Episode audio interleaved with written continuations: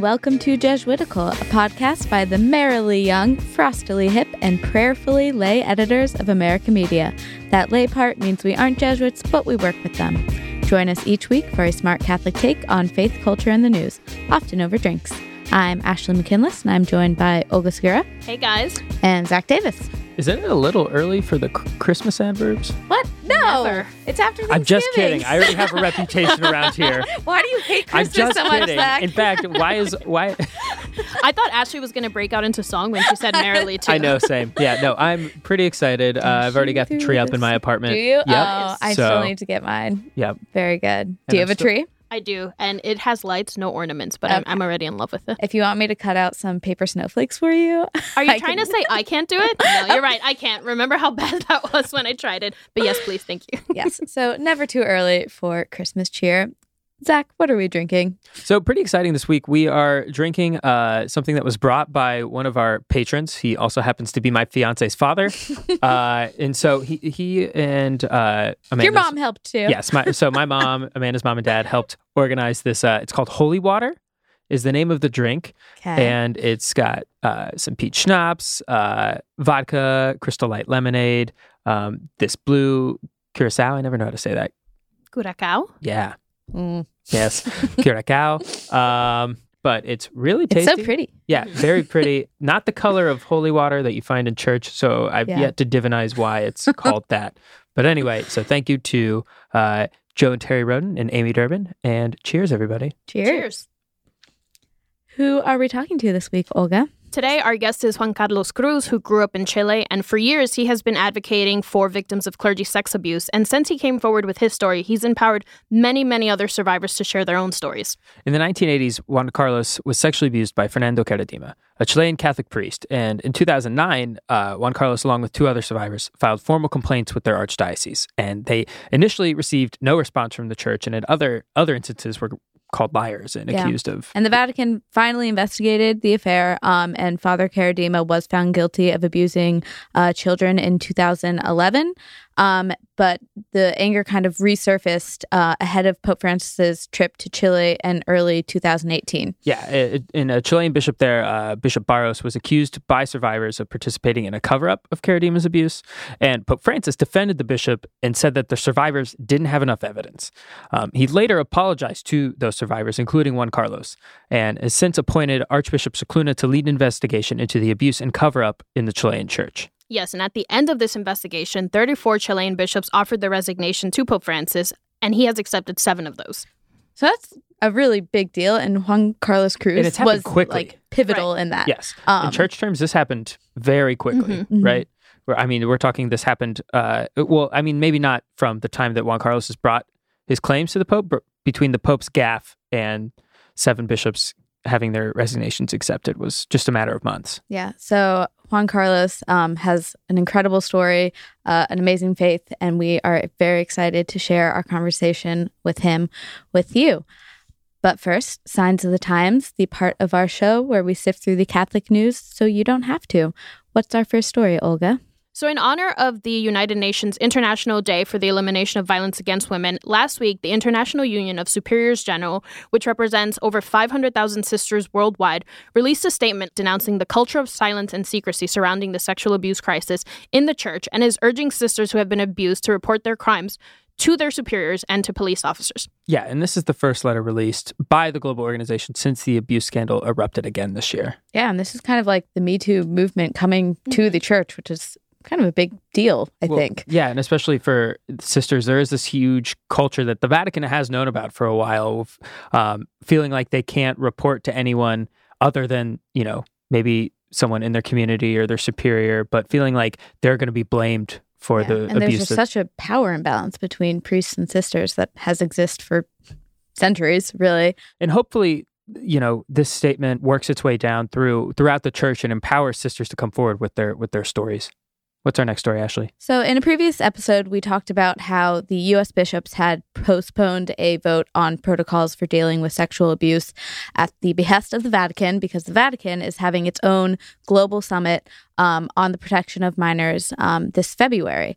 Uh, and this past week, they announced a high-powered steering committee, the people who are kind of going to guide what's going on at this meeting. So the members of this committee include the United States' Blaise Cupich of Chicago, Oswald Gracias, the Archbishop of Mumbai, and the president of the Catholic Bishops' Conference of India, uh, as we mentioned Archbishop Charles Scicluna earlier, uh, and Father Hans Zollner, who's a German Jesuit and president of the Center for Child Protection. These are people who have a reputation um, for dealing with sex abuse. Um, Hans Zollner, uh, earlier this year in an interview with America, said that, quote, "We still need to know what will be the concrete measure of punishment for a bishop who has covered up abuses." So, you know, this is someone who is open to the idea of holding bishops accountable. Right. And we, we don't know if lay people are going to attend this meeting next year, but we're really glad to hear that lay involvement is something that people are considering. Yeah. And Hans Zollner is, because Hans Zollner is also mentioned, he supports like this, a mixed commission of people, right? Like priests, brothers, lay people, all working together to f- solve this. What's our next story, Ashley? Uh, for the first time in almost forty years, the U S bishops have released a pastoral letter on racism. Uh, it's called Open Wide Our Hearts, The Enduring Call to Love. Um, so the last time they uh, released a pastoral letter was in nineteen seventy-nine. So this was a long time coming, and some people might say a little too slow in coming. Uh, what what's in the letter, Olga?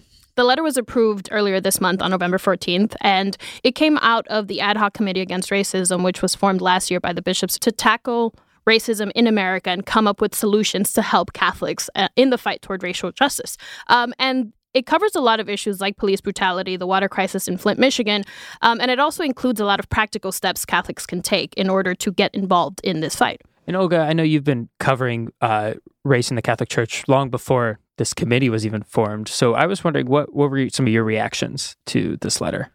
Initially, I was really encouraged that, you know, Ashley mentioned it's been almost forty years since they wrote any kind of letter on and on racism. Which um, and they had had letters before that, but for some reason, they yeah, there were forty years that had correct. Passed. Correct. Individual since this bishops one. Have written on race, but this is the first that the collective body of bishops have released something. Um, and initially, I was really encouraged. I, I was. excited that they com- created this committee last year, that they released the letter this year. Um, but honestly, I was really disappointed by the actual letter once I read it. Um, I think they could have gone farther. I think they could have been much more explicit in some- something as easy as calling out white Catholics to be better, you know, and making a distinction between prejudice and racism. You know, they, it's presented as this, racism is defined as this thing that all people are capable of, and it doesn't really acknowledge the dynamics that go into this, you know? Right. There are, there are certain groups that are being racist toward other exactly. groups, right?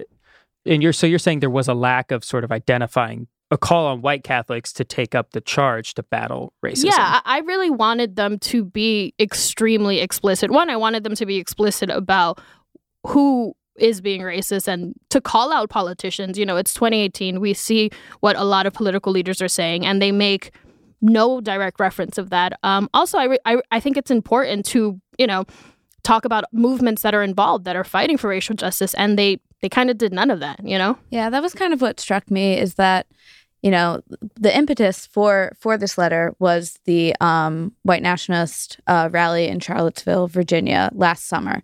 Um, and one thing that was pretty noticeable at that rally is among the counter-protesters, there was not really a visible Catholic presence. So after that happened, the church's response was to create a committee on racial justice and then put out a document. And it's, I kind of wish that this was, you know, the, the document was coming out of lived experience of priests, you know, talking to people in Black Lives Matter, or, you know, being on the front lines of protests against racism instead of like a, you know, something they're studying. Right. It, it was like they make mention, they talk about Martin Luther King Junior, they talk about the civil rights movement, but they don't talk about any activists in twenty eighteen, you know? Um, and As that, if there were none to look to. Exactly. And and it's just, it, it just shows this complete disconnect between what's happening and what the bishops are writing about. And in a failure to understand that, like, prejudice is this, this atti- is an attitude, right, mm-hmm. that an individual can have, but racism is, it, is systemic and structural and sort of lack, and that's, you know, that is an immoral analysis that we have available to us in the Catholic tradition, right? To analyze sins structurally and systemically. And it's unfortunate that it wasn't maybe used to its full force in this letter.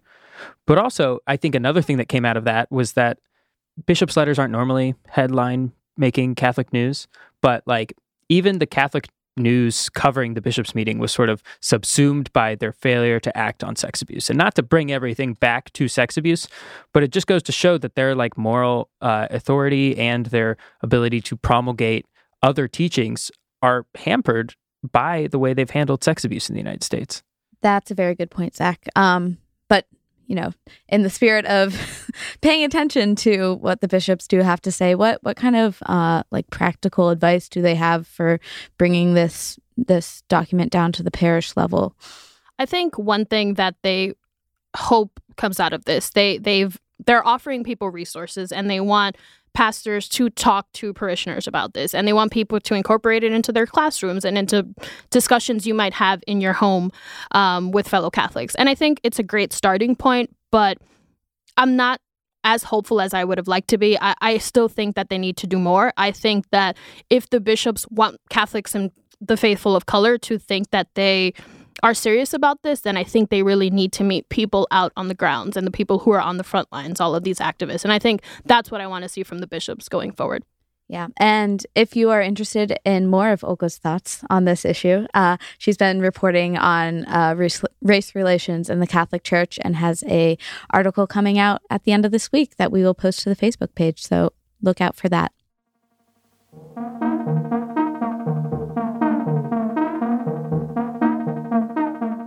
Joining us on Skype today is Juan Carlos Cruz. For years, he has been a public critic of the church in Chile and the church's handling of sexual abuse by clergy. Earlier this year, he met with Pope Francis at the Vatican for an extended one-on-one meeting about the sex abuse crisis. Welcome to Jesuitical, Juan Carlos. Oh, thank you so much for having me. I'm I'm so honored that you called. I, I love what you all of you do, so thank you. Thank you. We're so honored that you're joining us. Um, so f- first question, for decades, the clergy sex abuse was hidden by the church in Chile, and this changed once you, along with James Hamilton and Jose Andres Murillo, decided to come forward with the sexual abuse you all experienced as teenagers at the hands of uh, Karadima. Uh, why was it important for you to tell your story? Well, you know, I moved to the United States sort of running away from this whole thing and started my life here. And, um, you know, I thought I'd build my castle here and I wouldn't have to worry about it, you know, because I thought I could never, or nobody could ever beat that man and his abuse. He was a very powerful um, priest in Chile. So I thought I'd build my castle here and never talk about it again and live with it. And, you know, one becomes very good at compartmentalizing. And so it lives somewhere, it comes out occasionally, and then it goes back in. And so I thought I could live like that, um, good or bad. I just did. And um, suddenly Jimmy Hamilton called me and said, we have to stop this. I know what happened to you. And I assume you know what happened to me. And um, I said, no, I don't know. You know, those things that one plays, those mind games that are so difficult. And but eventually, um, eight years ago, um, we decided we have to move forward. We have to speak up because this man continues the abuse. So so it was right for us to do it. And what was what was the reaction from from the church in Chile when you decided to tell your story? Mm-hmm. Well, obviously it was, we're lying. They're lying. They don't, they don't say the truth. They don't tell the truth. They, um, um, this is, I mean, this is a holy man. It couldn't be. Um, we tried quietly first to go to the church and have them deal with it, but they wouldn't do anything. I mean, they tell us they do things, but nothing happened. So after almost a year, we decided to go public because it was the only way of doing it, despite the embarrassment. So we did it, and the reaction was liars. And then the cardinal said about all of us different things. About me, he said that, you know, it's hard for him to think that I was a victim. Cardinal Erazuri said this, because I'm gay and I might have liked it, so it couldn't be that I was a victim. So it was just embarrassment after embarrassment, uh, published in different media because they're very powerful and had complete domain of, of, of the media. So it was really difficult for us. And even Pope Francis sort of like, you you you said that you were angry with him for the way he responded to comments about uh, one of the bishops who was accused of covering up uh, Karadima's abuse. Uh, yes. What was it? Uh, Can you describe feeling that anger towards someone like the Pope? Yeah. Oh my gosh, it's it's it's um, you know, I'm Catholic and I I'm still Catholic, and my friends have decided that they don't want to be Catholic, and you can't blame anybody for for deciding whatever they want after what they've gone through. Um, but despite, you know, the cardinals wanting me out, the bishops um, saying things about me and feeling absolutely unwelcome um, in a church that I love and a God that I love, I said to myself, you can't let them win. You know, I always get a bit choked up with with with this because I feel it's it's so important. And and there's been times that I wanted to kick the church in the butt, right? And and and send them, go to hell, you know, like, leave me alone, or telling myself, like, how can you still believe and how can you still, but there's this intimate force that, that, you know, makes me feel attached to what I believe. And it's been faith that, in my case, and being single for all my life almost, you know, it's, it's, it, it's made me feel that I can live, that I can move on, that I can take a next step. So, Um, to your question of what it, it, was it hard? Yes, obviously it was very hard as a as a human, as a person like me, to say I hate the Pope or I can't stand the Pope and I am so angry at the Pope. It was very hard, very very hard, and um, it was hard to reconcile my myself with having those bad feelings too. And Juan Carlos, he he. has apologized to you. Was that something you expected? And, and what was that like to have the Pope ask for your forgiveness? Well, first of all, I never in my life thought that I would be in the position that I am. You know, I never thought I'd even shake the Pope's hand in any way. But, um, you know, when he called us liars in January, when he went to Chile, and because of, you know, the, the what you were saying before about this bishop that we were saying had covered up, and he actually did, and, and all that. Um, he called us liars, and he said, you know, uh, that we were saying calumny and, and that we were liars and we had to bring evidence, et cetera. So after that, I was even angrier with the Pope just yeah. in January. Understandably. So um, it, it, it was really hard. It was it was hard, and it was... You know, but when I met him after the events that happened after, until I met him in May, um, you know, it was a slow reconciliation with him uh, because he did admit that this, not only apologized for what he did to us, but that he had been um, lied to by others, that that he had not listened to the right people, um, and he's been.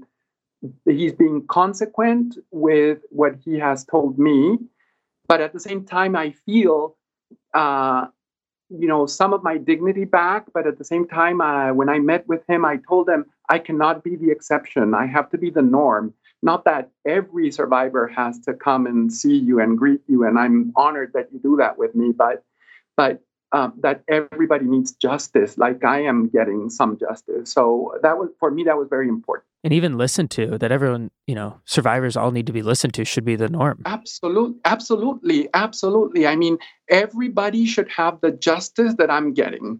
Everybody. And I and I still don't have justice, right? And God knows if anybody will ever have justice. But at the same time, I feel it's important that other survivors believe and and know that someone will hear them, and that someone and the church has to change that paradigm, uh, that that that way of thinking that, you know, the survivors are enemies of the church and want to destroy the church. Quite the opposite.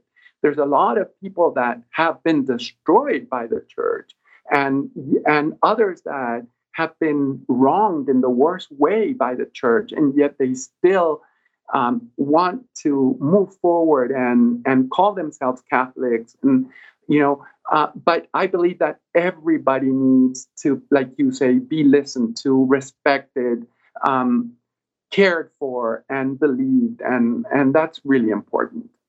I, I have to say, I'm just like in awe of your perseverance in the faith. And like, I think, I don't know, the fact that your your persistence led the Pope to really change his mind. Like, we've seen the church, like, issue official apologies and apologize for the church. But like Pope Francis apologized to you and said he was wrong. Um, and that just seems so powerful to me. Um, it, yeah, it and is. And something is. that other church leaders need need to do. and, and, and do it uh, sincerely, you know, because yeah. the Chilean bishops, for example, have issued gosh, I can't even count how many pardons and sorry for the, and it's just so um, incredibly false. And you can tell that it's one of those apologies that politicians do when they have to, to earn votes. Yeah. And it's just, it's just pathetic. Um, but in, in the Pope, um, I saw sincerity. Now, um, there's a lot he has to do still, right? Um, it's not like just by talking to me, and which I'm extremely grateful and um, have an immense gratitude for that. But I still understand that, um, you know, there's thousands of victims uh, around the world, men, women, some that have died. I have friends that have committed suicide because they were abused. Mm. And, you know, it, I can't help but choke up when I think of that. And yes, I'm getting justice and I'm being uh, asked for forgiveness from the Pope himself, but it, it's not that easy. It's not that easy. Uh, I, I'm not saying that for the Pope it was easy, but um, people need, like we were saying before, to be listened to, respected, heard, believed, and and and held, you know, in mm-hmm. in in high regard in in the faith. If you're Catholic, I don't know. It's just so important. So there's much to do, but I think the fact that, you know, the church is different to one country, right? The church is sure. universal, it's global. So what happens here, then you see it there, and you see it having a snowball effect everywhere. And now I don't think anybody can stop this snowball from getting bigger and bigger. So it sounds like you're hopeful about where things are heading. So it's a difficult combination for me because I'm um, grateful for so many things and that have been done. I recognize that I would want them to be done yesterday, right? But sure. um, because we've waited so much, so long, and there's people that have not been even heard. There's people that don't even dare to tell their story. There's people that have died in the worst misery with this uh, horror eating them up inside. So, gosh. Um, justice for everybody, it, I would want it for sure, but I recognize that it's a slow process. I know that it's a good beginning, but um, I'm in a wait and see m- mode as well, because um, I am not going to be in peace if this is done just for me. Um, it has to be done. And I told the Pope straightforward, like it is, I'm here, me, physically in front of you. But I'm bringing every single man and woman survivor that has been abused um, right now, living and deceased, um, and uh, and they need justice as well. And I have to be the norm. I can't be the exception.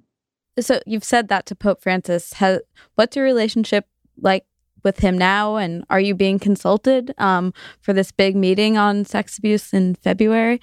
No, no, I'm not being consulted. Um, I don't know. Um, I'm still in a way in touch with him, and I really, I'm very honest with him still. And as long as, you know, he allows me to be, I will be, and I'll speak my mind. And, you know, the first ten minutes of the first three hours that I spoke with him, I was like, oh my gosh, I'm in front of the Pope. What can you believe? I was like very intimidated and, and, wow, I was like scared. I don't know. It's a weird feeling. But then after ten minutes of talking to him, uh, it just made me feel like that I could speak my mind. And something told me, just just be honest with him. And it sounds like he's honest with you, too. I mean... Yeah, in your your meeting in May, you, you talked about sexual abuse, but he also um, talked about you being a gay man and what what that meant as a Catholic. Um, you've said that he said that um, the Pope loves you this way. God made you like this. He loves you. So what was it like to hear that from the Pope? Well, that's another choke up um, theme. And, you know, uh, it was because in my case, it was so relevant because of what I told you before. They had painted the, this image of this perverse, horrible, church-destroying human being called Juan Carlos Cruz, and who was on top of it gay and was a pervert. And, you know, and look, I told him, Holy Father, I am not the reincarnation of Saint Louis Gonzaga, right? The saint of purity. But I have to tell you, I try to be a good human being. And, you know, and that's when he said to me, Juan Carlos, God made you gay. God loves you. And you have to love yourself. And, you know, I I made it public when they asked me because it was relevant in my case. And I never realized that it would help so many other people who maybe had nothing to do with abuse, but at the same time were gay, who who felt, you know, like so disrespected and hurt by church teaching that, you know, discriminates. Um, and, you know, in the synod, there were these cardinals and archbishops and bishops saying, oh, we can't use the word L G B T, what, you know. I, I mean, it's just like, yes, we exist, and we were made by God. You have to deal with it. And so that's how I feel. So, Juan Carlos, before we go into our last question, we just want to thank you so much for the work that you're doing for the church and for, as Ashley mentioned earlier, your perseverance and for sharing your story with us and, and for trusting us for with being it. Being so authentic. Thank you mm-hmm. so, so much. Yeah. We didn't, I no, mean... I, I, I don't do it to be flattered or being, you know, people say you're a hero. I, I'm not. I'm just doing what I have to do because I've seen so much pain myself. I've seen so much pain because you are abused and that can be avoided. And, and because you are gay, you didn't choose to be gay. Um, and God loves you and God made you that way. Um, so every man and woman, every boy and girl that listens to this has to understand that there's a caring side of, of humanity, of, of the Catholic Church. There's men like, like Jim, um, like Jim, you know, your, your, your director, your editor there. James right? Martin. Jim yeah. Martin, yeah. Yeah. Yeah. Yeah. Yeah. Jim Martin. Um, he is one of the most caring and amazing and fantastic priests I've ever come across. And, um, you know, that encourages me so much to be a better person with people that have been really angels that have appeared in my life at some point. Um, I've managed to survive. And that's what I hope for everybody, abused, gay, um, whatever you are. Um, that you consider yourself that, yeah. um, you know, there's people that come and, and pick you up at the best best moment. Speaking right. speaking of angels, we have one last question mm-hmm. for you. Um, if you could canonize anyone, living or dead, Catholic or not Catholic, who would it be and why? So there's so many people, it's hard for me to name them. Like, you know, it's weird, but a person who has been an angel to me has been my lawyer, Juan Pablo Hermosilla, this man that when nobody believed us, he was there to pick the three of us up. He hasn't charged us one dime because he's a very su- successful lawyer. We wouldn't have been able to pay him. But, you know, he does it because he believes in humanity and he believes in human rights and he believes in. So he's been an amazing angel to me. My brothers, friends at work. I mean, I, it's it's incredible what God um, puts in front of you all the time. What What did you say that your lawyer's name was? Juan Pablo Hermosilla. Okay. All right. Well, I can't wait to share this conversation with our with our listeners. Really, thank you so thank much, you, Juan Carlos. No, I appreciate what you're doing, and thank you very much. And I hope your listeners um, know that. You know, everybody's loved, and no matter what you are, you're wonderful. That's what you have to think about yourself. Amen. Thank you. Amen. Get some rest. Thank you. Bye-bye. Bye. Bye, Bye. Juan Carlos. Bye.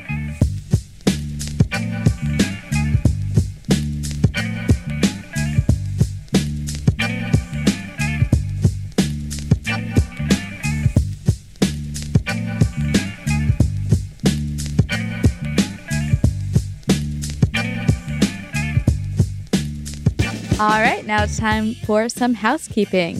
We have one thing this week, and it's a very important thing. There is a new show from America Media. Yes, it's called Faith and Focus with Father James Martin. And so you may have seen, we've been trying to hype it up a little bit, but it's sort of like this uh, talk show where Uh, Father Martin will go through some Catholic news, but also interview uh, sort of like a maybe well-known and some not so well-known Catholic guests. But the most recent uh, guest was, pretty, I would say, pretty well-known, uh, Stephen Colbert. Yes, I know. People always want to know when we're going to get Stephen Colbert. We're yeah. still waiting.